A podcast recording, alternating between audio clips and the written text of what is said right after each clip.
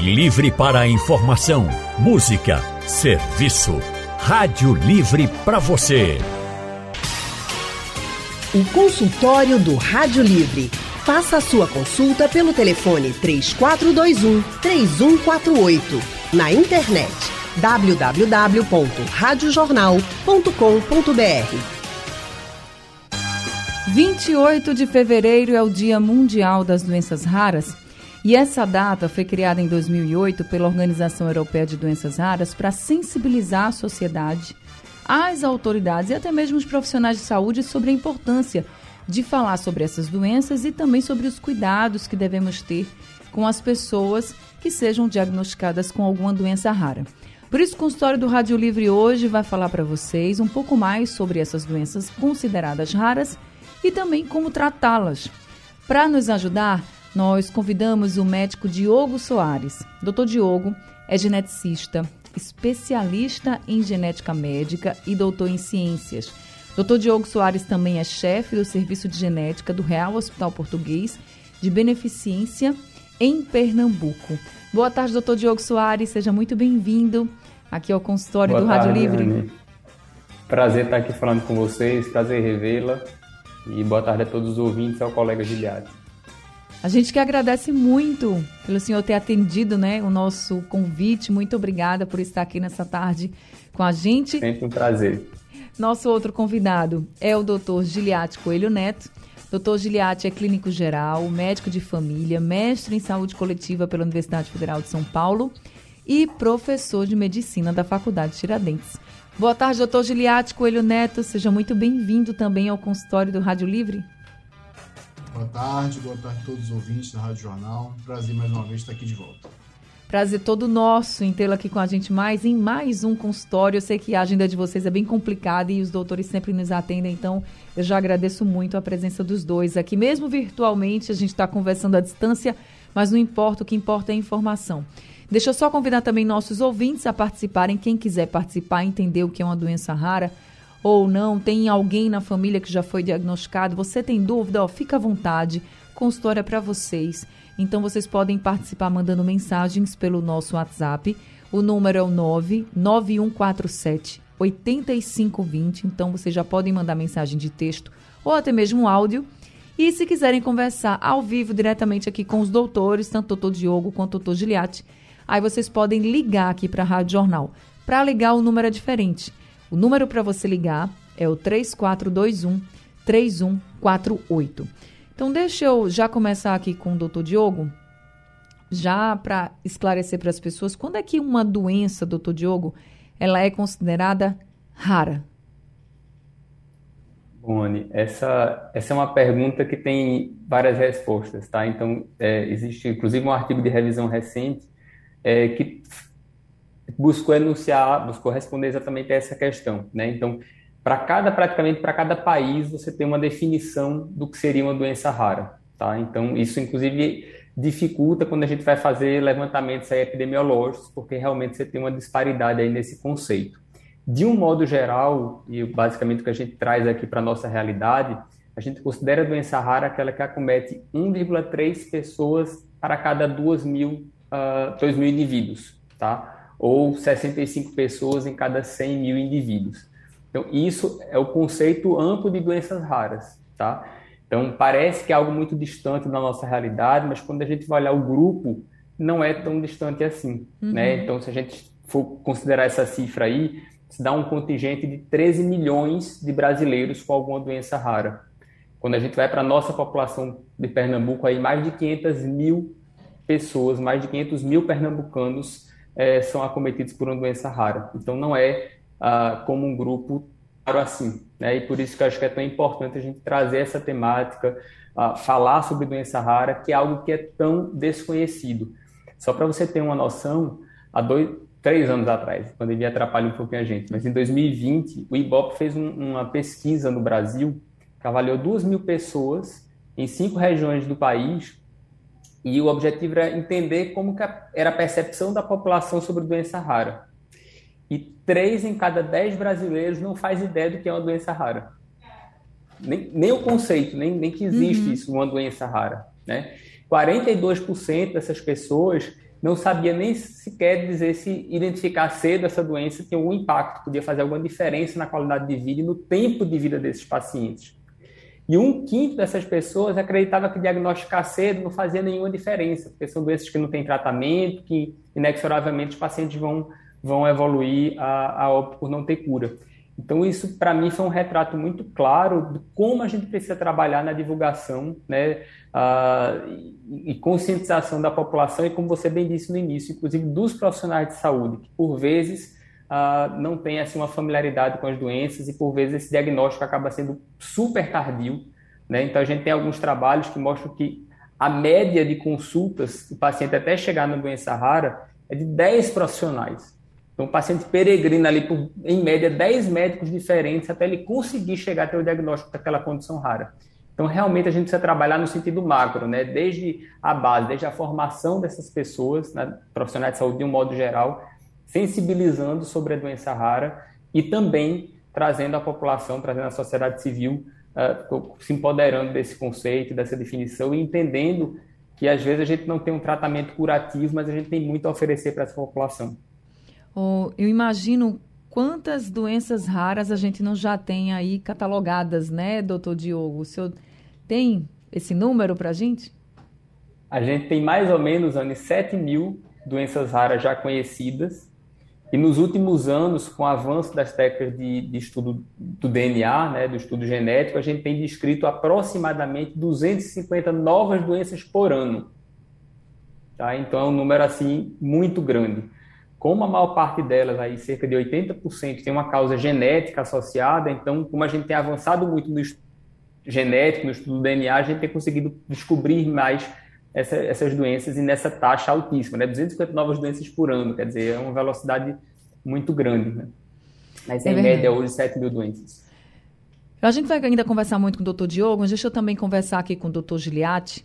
Doutor Giliati é clínico geral, médico da família, mestre em saúde coletiva. Doutor Giliati, no seu consultório, o senhor como clínico geral, o senhor também é uma porta de entrada né, para que as pessoas que vão acabar descobrindo alguma doença rara cheguem né, com algum sintoma, com, com algo no corpo que está diferente e que não tem ideia do que seja. Né? O senhor vem percebendo também mais pessoas apresentando esses quadros ou não está muito normal de como era antes?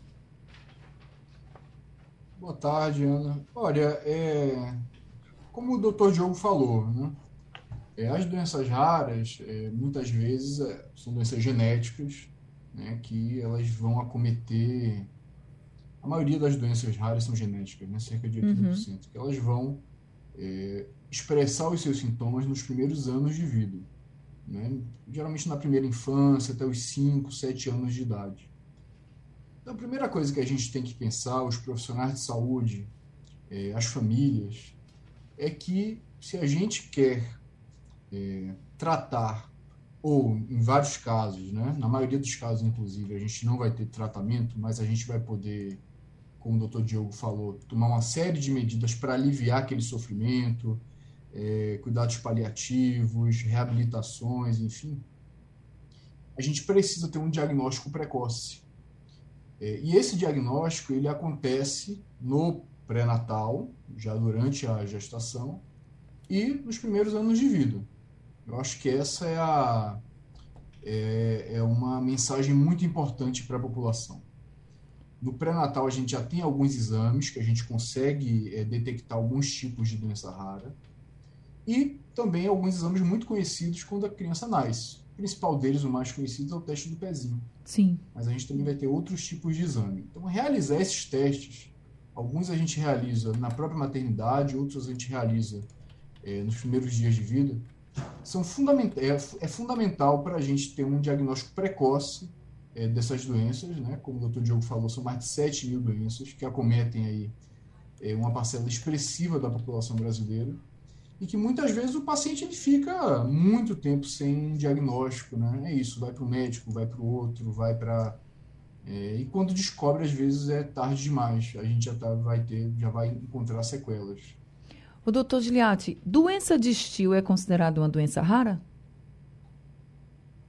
Sim, doença de estio. Mas Ou... Oi, pode falar.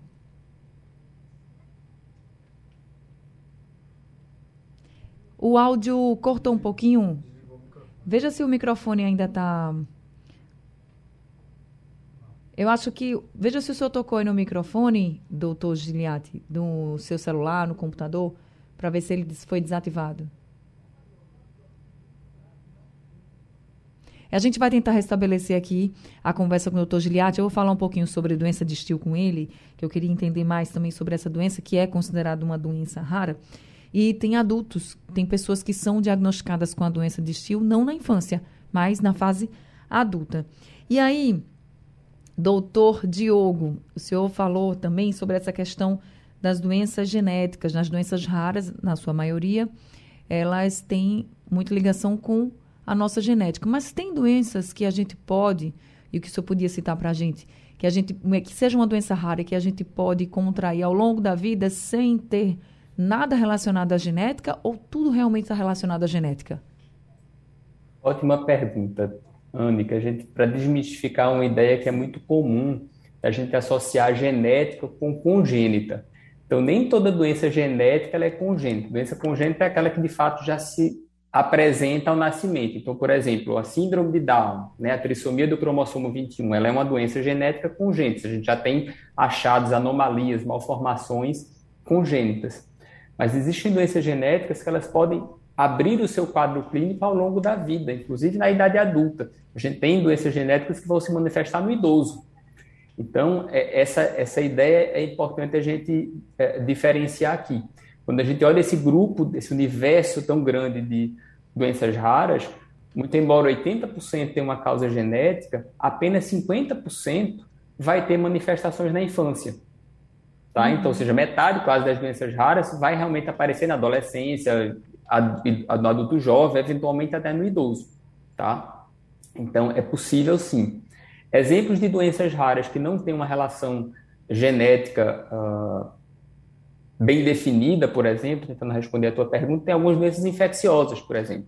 Né, existem alguns quadros, por exemplo, existe uma síndrome chamada síndrome de Guillain-Barré, né, que é uma reação inflamatória do sistema nervoso a um, muitas vezes a um gatilho infeccioso. Então, o indivíduo tem uma infecção, que pode ser inclusive um zika da vida, um chikungunya da vida, e aí ele está predisposto ali a desenvolver uma reação inflamatória desproporcional. Né? Quando a gente tem uma infecção, a gente faz uma inflamação para debelar aquela infecção, mas às vezes aquela inflamação ela perde o controle, ela fica desenfreada. Muitas vezes é o que a gente chama das doenças autoimunes. Né?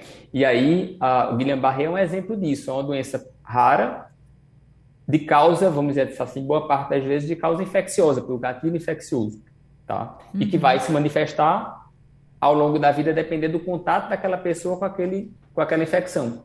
Né? Existem algumas doenças que aí tem causa genética, uh, que podem acometer o sistema imunológico, por exemplo, os erros inatos da imunidade, ou as imunodeficiências primárias.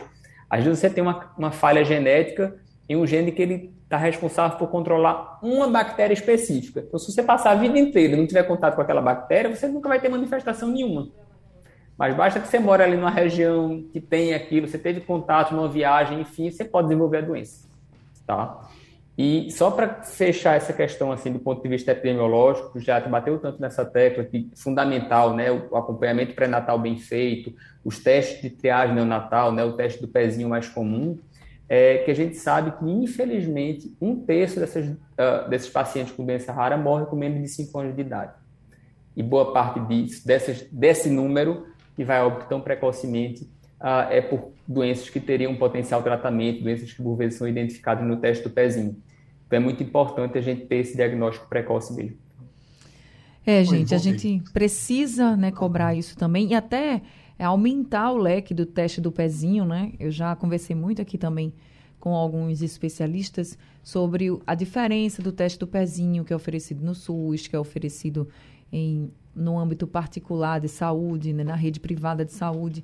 Muitas vezes tem muita diferença, então a gente também tem que cobrar Sim. Essa amplitude, né, doutor Diogo, para que muitas outras doenças raras possam ser já ali mostradas no teste do pezinho para que se comece um tratamento e a vida daquela pessoa seja a melhor possível, né, doutor?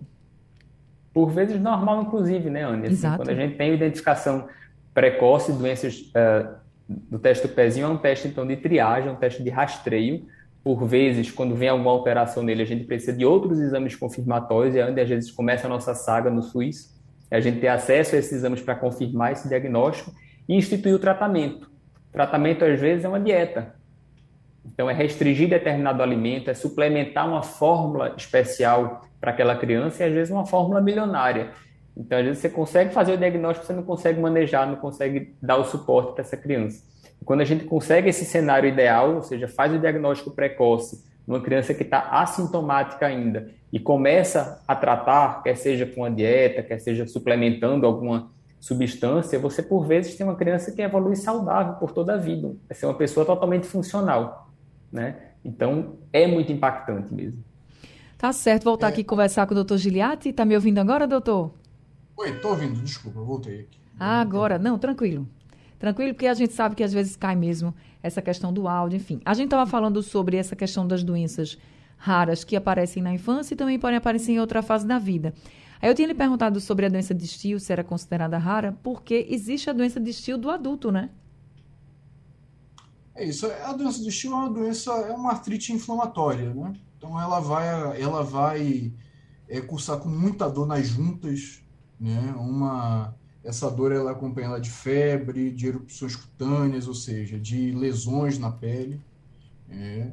Ela acomete as crianças, né? Uma é comum, mas também pode acometer é, pessoas na idade adulta. É considerado uma doença rara.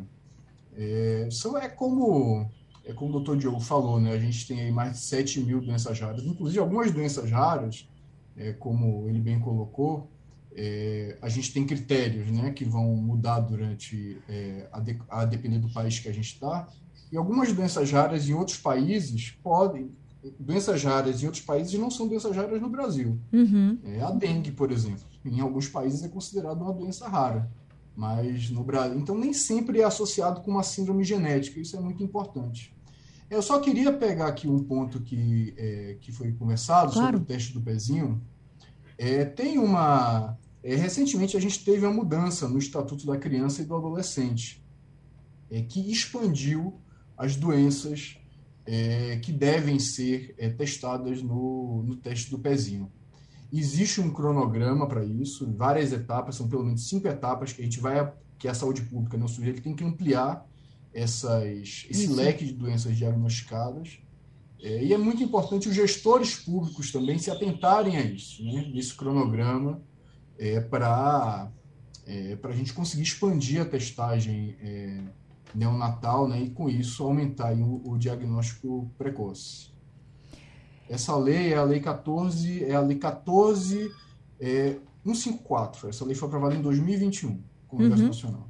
Me lembro bem dessa lei, da importância dela, e é isso, né? Que a gente tenha essa expansão, é algo que vai ser feito ao longo do tempo, mas que a gente tenha realmente isso feito o mais rápido possível, para que a gente possa ter uma cobertura maior do teste do pezinho. Isso é importante para a vida de todo mundo, né? Daquela criança que está nascendo, da família, para cuidar, para que tenha todo mundo possa ter aí uma possibilidade de uma vida, como o doutor Diogo colocou, a melhor possível e por muitas vezes normal como qualquer outra pessoa. Hoje é o Dia Mundial das Doenças Raras e nós estamos conversando com o médico Diogo Soares, que é geneticista, e também com o médico Giliate Coelho Neto, que é clínico geral. A gente já tem algumas perguntas aqui dos nossos ouvintes. E a, a primeira pergunta aqui é de Hugo.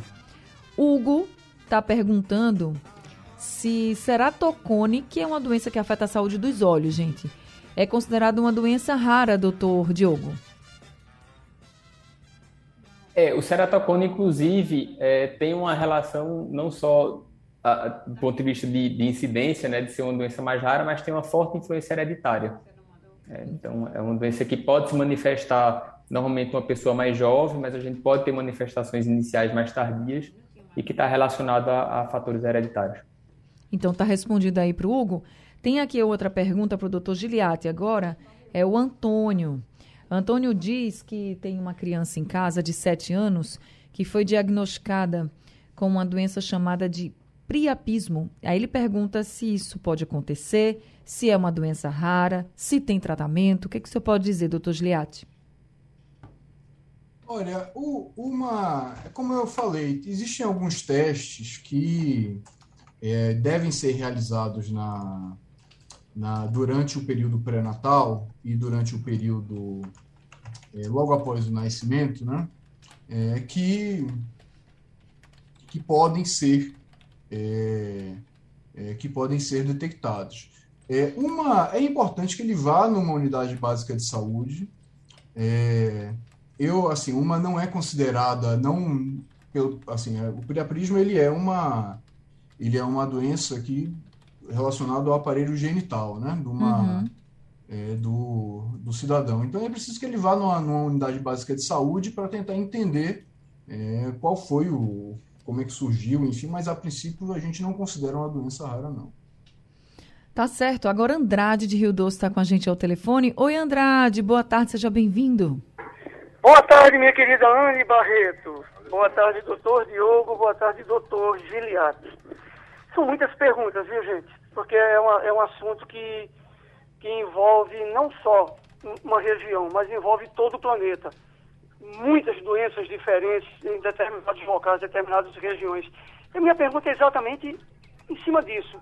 Algumas raças são mais ah, abertas a doenças do que outras algumas regiões, por exemplo, na Europa, está mais aberta a alguma doença rara do que aqui na América do Sul. O planeta é grande, entendeu? Existem as influências externas e existe também a herança genética. Na realidade, uma doença rara que acontece aqui pode acontecer, por exemplo, na Índia. Obrigado, queridos. Obrigada também, Andrade, pelas perguntas. Deixa eu passar aqui para o doutor Diogo. Então, doutor Diogo, primeiro relacionado aí à raça que ele colocou. Excelente, Andrade, sua colocação. É, é, sim, existem, existem diferenças. Primeiro, na, no âmbito das doenças que não são ah, de causa genética, como o Giliad comentou, ah, a dengue, por exemplo, é considerada uma doença rara em outras regiões do, do, do, globo, né? E aqui é uma doença extremamente comum, tá? Dentro das doenças genéticas, sim, existem inclusive algumas uh, regiões em que a gente sabe que existe uma incidência muito elevada de determinada ou determinadas condições genéticas. Então, às vezes, a gente saber, por exemplo, a, a população judia eskenazi, então eles têm uma tendência muito maior de ter determinadas doenças genéticas. Então, quando a gente sabe que é um casal de ascendência judia eskenazi, a gente já tem um roteiro de investigação, já tem doenças específicas que a gente mapeia, inclusive no que a gente chama de uma consulta genética pré-concepcional. Né? Existe isso é por vezes uma prática muito corriqueira até em outras regiões do, do, do, globo, e aqui a gente já começa a fazer isso. Casais que são aparentados, né? então casamento entre primos, que é tão comumente falado, ah, casar primo com primo dá problema. Por que, que se falava isso? Há tanto tempo se fala isso. Existe um, uma base científica para isso. O casal aparentado ele compartilha determinadas alterações genéticas que podem aumentar a chance de ter uma criança com alguma síndrome genética. Então, quando a gente está diante de um casal aparentado, um casal consanguíneo, existem estratégias que a gente consegue investigar para garantir uma gestação saudável que não tem essa condição. Então, sim, existem ra é, alterações raciais mais frequentes, alterações, às vezes, não de raça, mas de população. População muito isolada, né? população indígena, populações de algumas regiões do globo que tendem a casar entre si historicamente tem mais chance de ter algumas doenças genéticas raras. Temos. Só complementar. Claro, claro, doutor Giliati. É uma doença super comum na nossa população e que muitas vezes os, os pacientes peregrinam pelo, pelo sistema de saúde é a anemia falciforme. Uhum. O paciente ele vai apresentar dores é, nas articulações, né, dores no corpo de uma forma geral, enfim. É, depois a gente pode até conversar um pouco mais sobre isso, mas é, aproximadamente 8% da população negra ela apresenta é, é, o gene da célula falciforme, né? Então vão ter casos mais graves, vão ter casos mais leves. Então, de fato, isso de acordo com a raça, né, com, a, com certas características é, familiares, você pode ter genéticas, enfim, você pode ter uma, uma maior prevalência. Agora, a anemia falciforme é considerada uma doença rara? É considerada uma doença rara, anemia falciforme. Entendi. É, ela está naquele, tá naquele âmbito das doenças não genéticas, que é um número menor de pessoas, mas ela é considerada uma doença, uma doença rara. Ladijane de Campina do Barreto está aqui com a gente também. Oi, Ladiane, boa tarde, Oi, seja bem-vinda. Boa tarde, boa tarde, doutores. o meu problema é assim, a minha mãe e meu pai eram irmãos mesmo, agora não sabiam. Tiveram oito filhos cegos. Cada filho cego teve um cego. Mas o meu, o, a minha pergunta não é essa. Eu tenho uma sobrinha que ela tem uma doença que ela quebra direto os ossos. Já quebrou perna, já quebrou braço, já quebrou dedo. É um quebra-quebra dela. Ela já nem anda mais de ônibus. Ela mora em Santa Catarina. Disseram que é doença de ossos cristais, ou é ossos porosos. Então eu queria saber assim, uma doença dessa, como a, aqui na minha família também tem anemia falciforme, tem beta-talassemia, tem alfa-talassemia, essas doenças assim. E eu sou cega. É, eu tenho, eu tenho amaurose congênita e tenho glaucoma. Mas o meu, meu problema não é esse. O problema é saber assim, essa doença, ossos porosos ou ossos de cristal, que minha prima tem, de Santa Catarina, é uma doença rara ou qualquer pessoa pode ter esse negócio? Ela já nasceu assim. Uma boa tarde aí, Anne. Obrigada aí para todos. Obrigada a você, Ladiane, por ter participado aqui com a gente, viu? Muito obrigada pela sua participação. Doutor Diogo. Ladiane, obrigado pela sua participação e veio agora fechar exatamente o que eu tinha dito, né? Então, o casal aparentado, ele tem uma chance muito maior de ter algumas doenças genéticas. Essa doença que você está comentando da sua prima, provavelmente é o que a gente chama de osteogênese imperfeita, tá? Que é a doença dos ossos de vidro, exatamente porque é, os ossos são muito frágeis, né, e são muito quebradiços, por isso a associação com ossos de vidro, tá? Que é um material muito fraco. Existem vários genes associados com a osteogênese imperfeita. Algumas delas têm formas muito graves, que o bebê, inclusive, por vezes vai a óbito até durante o trabalho de parto. Então, o osso é tão frágil que, por um parto normal, né, um parto vaginal, o bebê se quebra e isso uh, torna ele já incompatível à vida. Outros, as fraturas começam muito precocemente, com a mínima manipulação do bebê, você já tem as fraturas, tá? E existem algumas formas em que as fraturas vão acontecer mais tardiamente. É, sim, são doenças raras, como um grupo todo, tá? E existe tratamento. Então, o diagnóstico precoce da osteogênese é fundamental para que a gente consiga iniciar o tratamento precoce e isso promove uma qualidade de vida enorme para os portadores dessa condição. Tá? No caso, se começar é... logo o tratamento, doutor Diogo, é, evita essa, por exemplo, esses problemas de quebrar, como ela botou, né? Perna, braço, enfim? Sim, sem dúvida. A gente consegue reverter, a gente consegue melhorar essa massa óssea. É claro, sabe, Anne, existem vários tipos diferentes, essas formas mais graves, por vezes, a gente não consegue nem ter tempo de tratar. Mas essas formas, que provavelmente é o caso da prima dela, que já está, imagino eu, na uhum. adolescência ou idade adulta, né, que já se locomove de ônibus, etc., é, é altamente tratável, a gente consegue melhorar muito a qualidade de vida dessas pessoas. Tá certo. Gente, eu tô vendo aqui que estão chegando alguns áudios. Doutor Giliati, um dos, uma das doenças raras que a gente colocou aqui e que não tem uma causa genética é a doença de Guillain-Barré. E aí, como a gente também prometeu falar um pouco sobre o tratamento dessas doenças, algumas pessoas estão pedindo para a gente falar sobre isso. Quais são os sintomas da Guillain-Barré e como tratá-la? Doutor Gigliati? Diogo, uma pequena, é, uma pequena consideração, viu? Uma, a questão da doença falciforme, ela, a depender da incidência de cada país, ela pode ser considerada uma doença rara. É, no Brasil, é, eu peguei os últimos dados, apesar do Ministério da Saúde, ele, alguns estudos considerarem uma, é, a doença falciforme como uma doença rara, é, pelo Ministério da Saúde, mas se você pegar pela incidência que o Diogo colocou no início da entrevista, uhum. ela pode, no Brasil ela pode ser considerada como uma doença mais frequente, porém é não rara. É, o Diogo quer responder a questão da Guillain-Barré? Uma... Não, pode falar, tranquilo. Alô, alô, alô, Diogo? Oi, doutor Giliard, tá ouvindo? Estamos te ouvindo.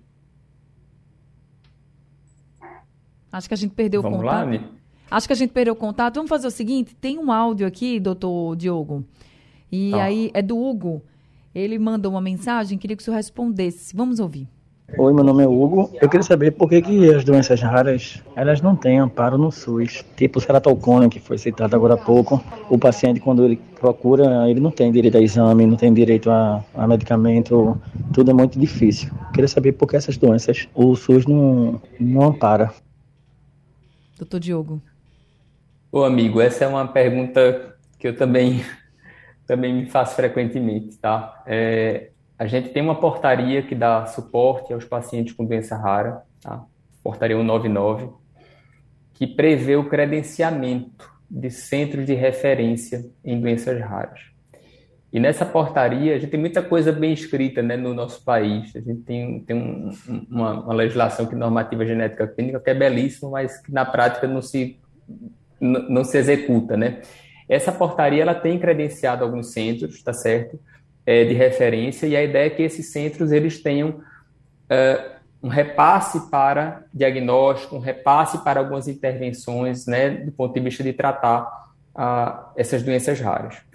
Uma das grandes dificuldades que a gente tem é com relação à remuneração, tá? Então, por exemplo, exames genéticos, na quase totalidade deles, é, não existe ainda uma, uma codificação, vamos dizer assim, no rol de procedimentos do SUS.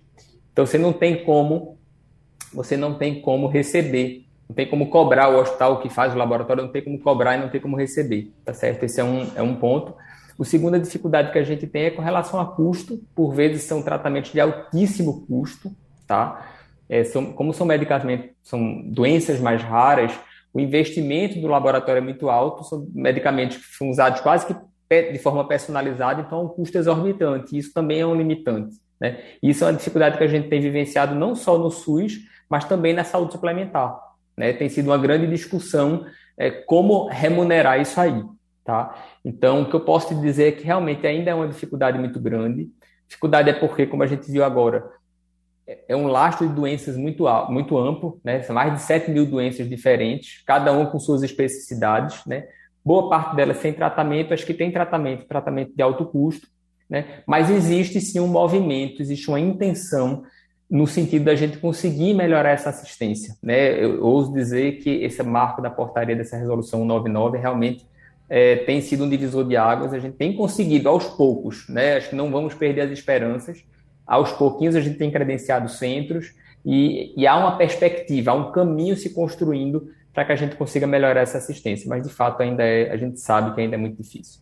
É muito difícil e é por isso que a gente sempre preza, reza e cobra de que a saúde pública ela seja prioridade de todos os governos, né? Em todos os seus aspectos, porque as doenças existem, as pessoas existem, estão sendo diagnosticadas com elas e merecem aí o melhor tratamento possível.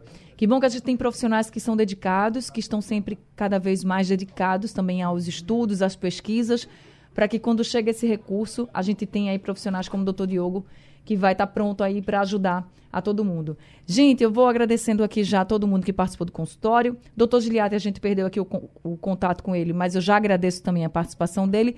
E doutor Diogo, muito obrigada por esse consultório. O senhor, como sempre, sempre nos atendendo e com tantas orientações precisas para nós. Muito obrigada, viu? Imagina, querida, eu que agradeço mais uma vez pela oportunidade, agradeço a toda a equipe, principalmente aos ouvintes pelas considerações, que eu acho que enriqueceu muito nossa, nossa discussão aqui. Pois é. Um abraço a todos e fico à disposição. Um abraço também, doutor Diogo. Até o próximo consultório. Até, até. Um abraço para todos os ouvintes. Consultório chegando ao fim. O Rádio Livre de hoje também a produção foi de Gabriela Bento, trabalhos técnicos de Big Alves, Edilson Lima e Sandro Garrido. No apoio, Valmelo. A coordenação de jornalismo é de Vitor Tavares e a direção de jornalismo é de Mônica Carvalho.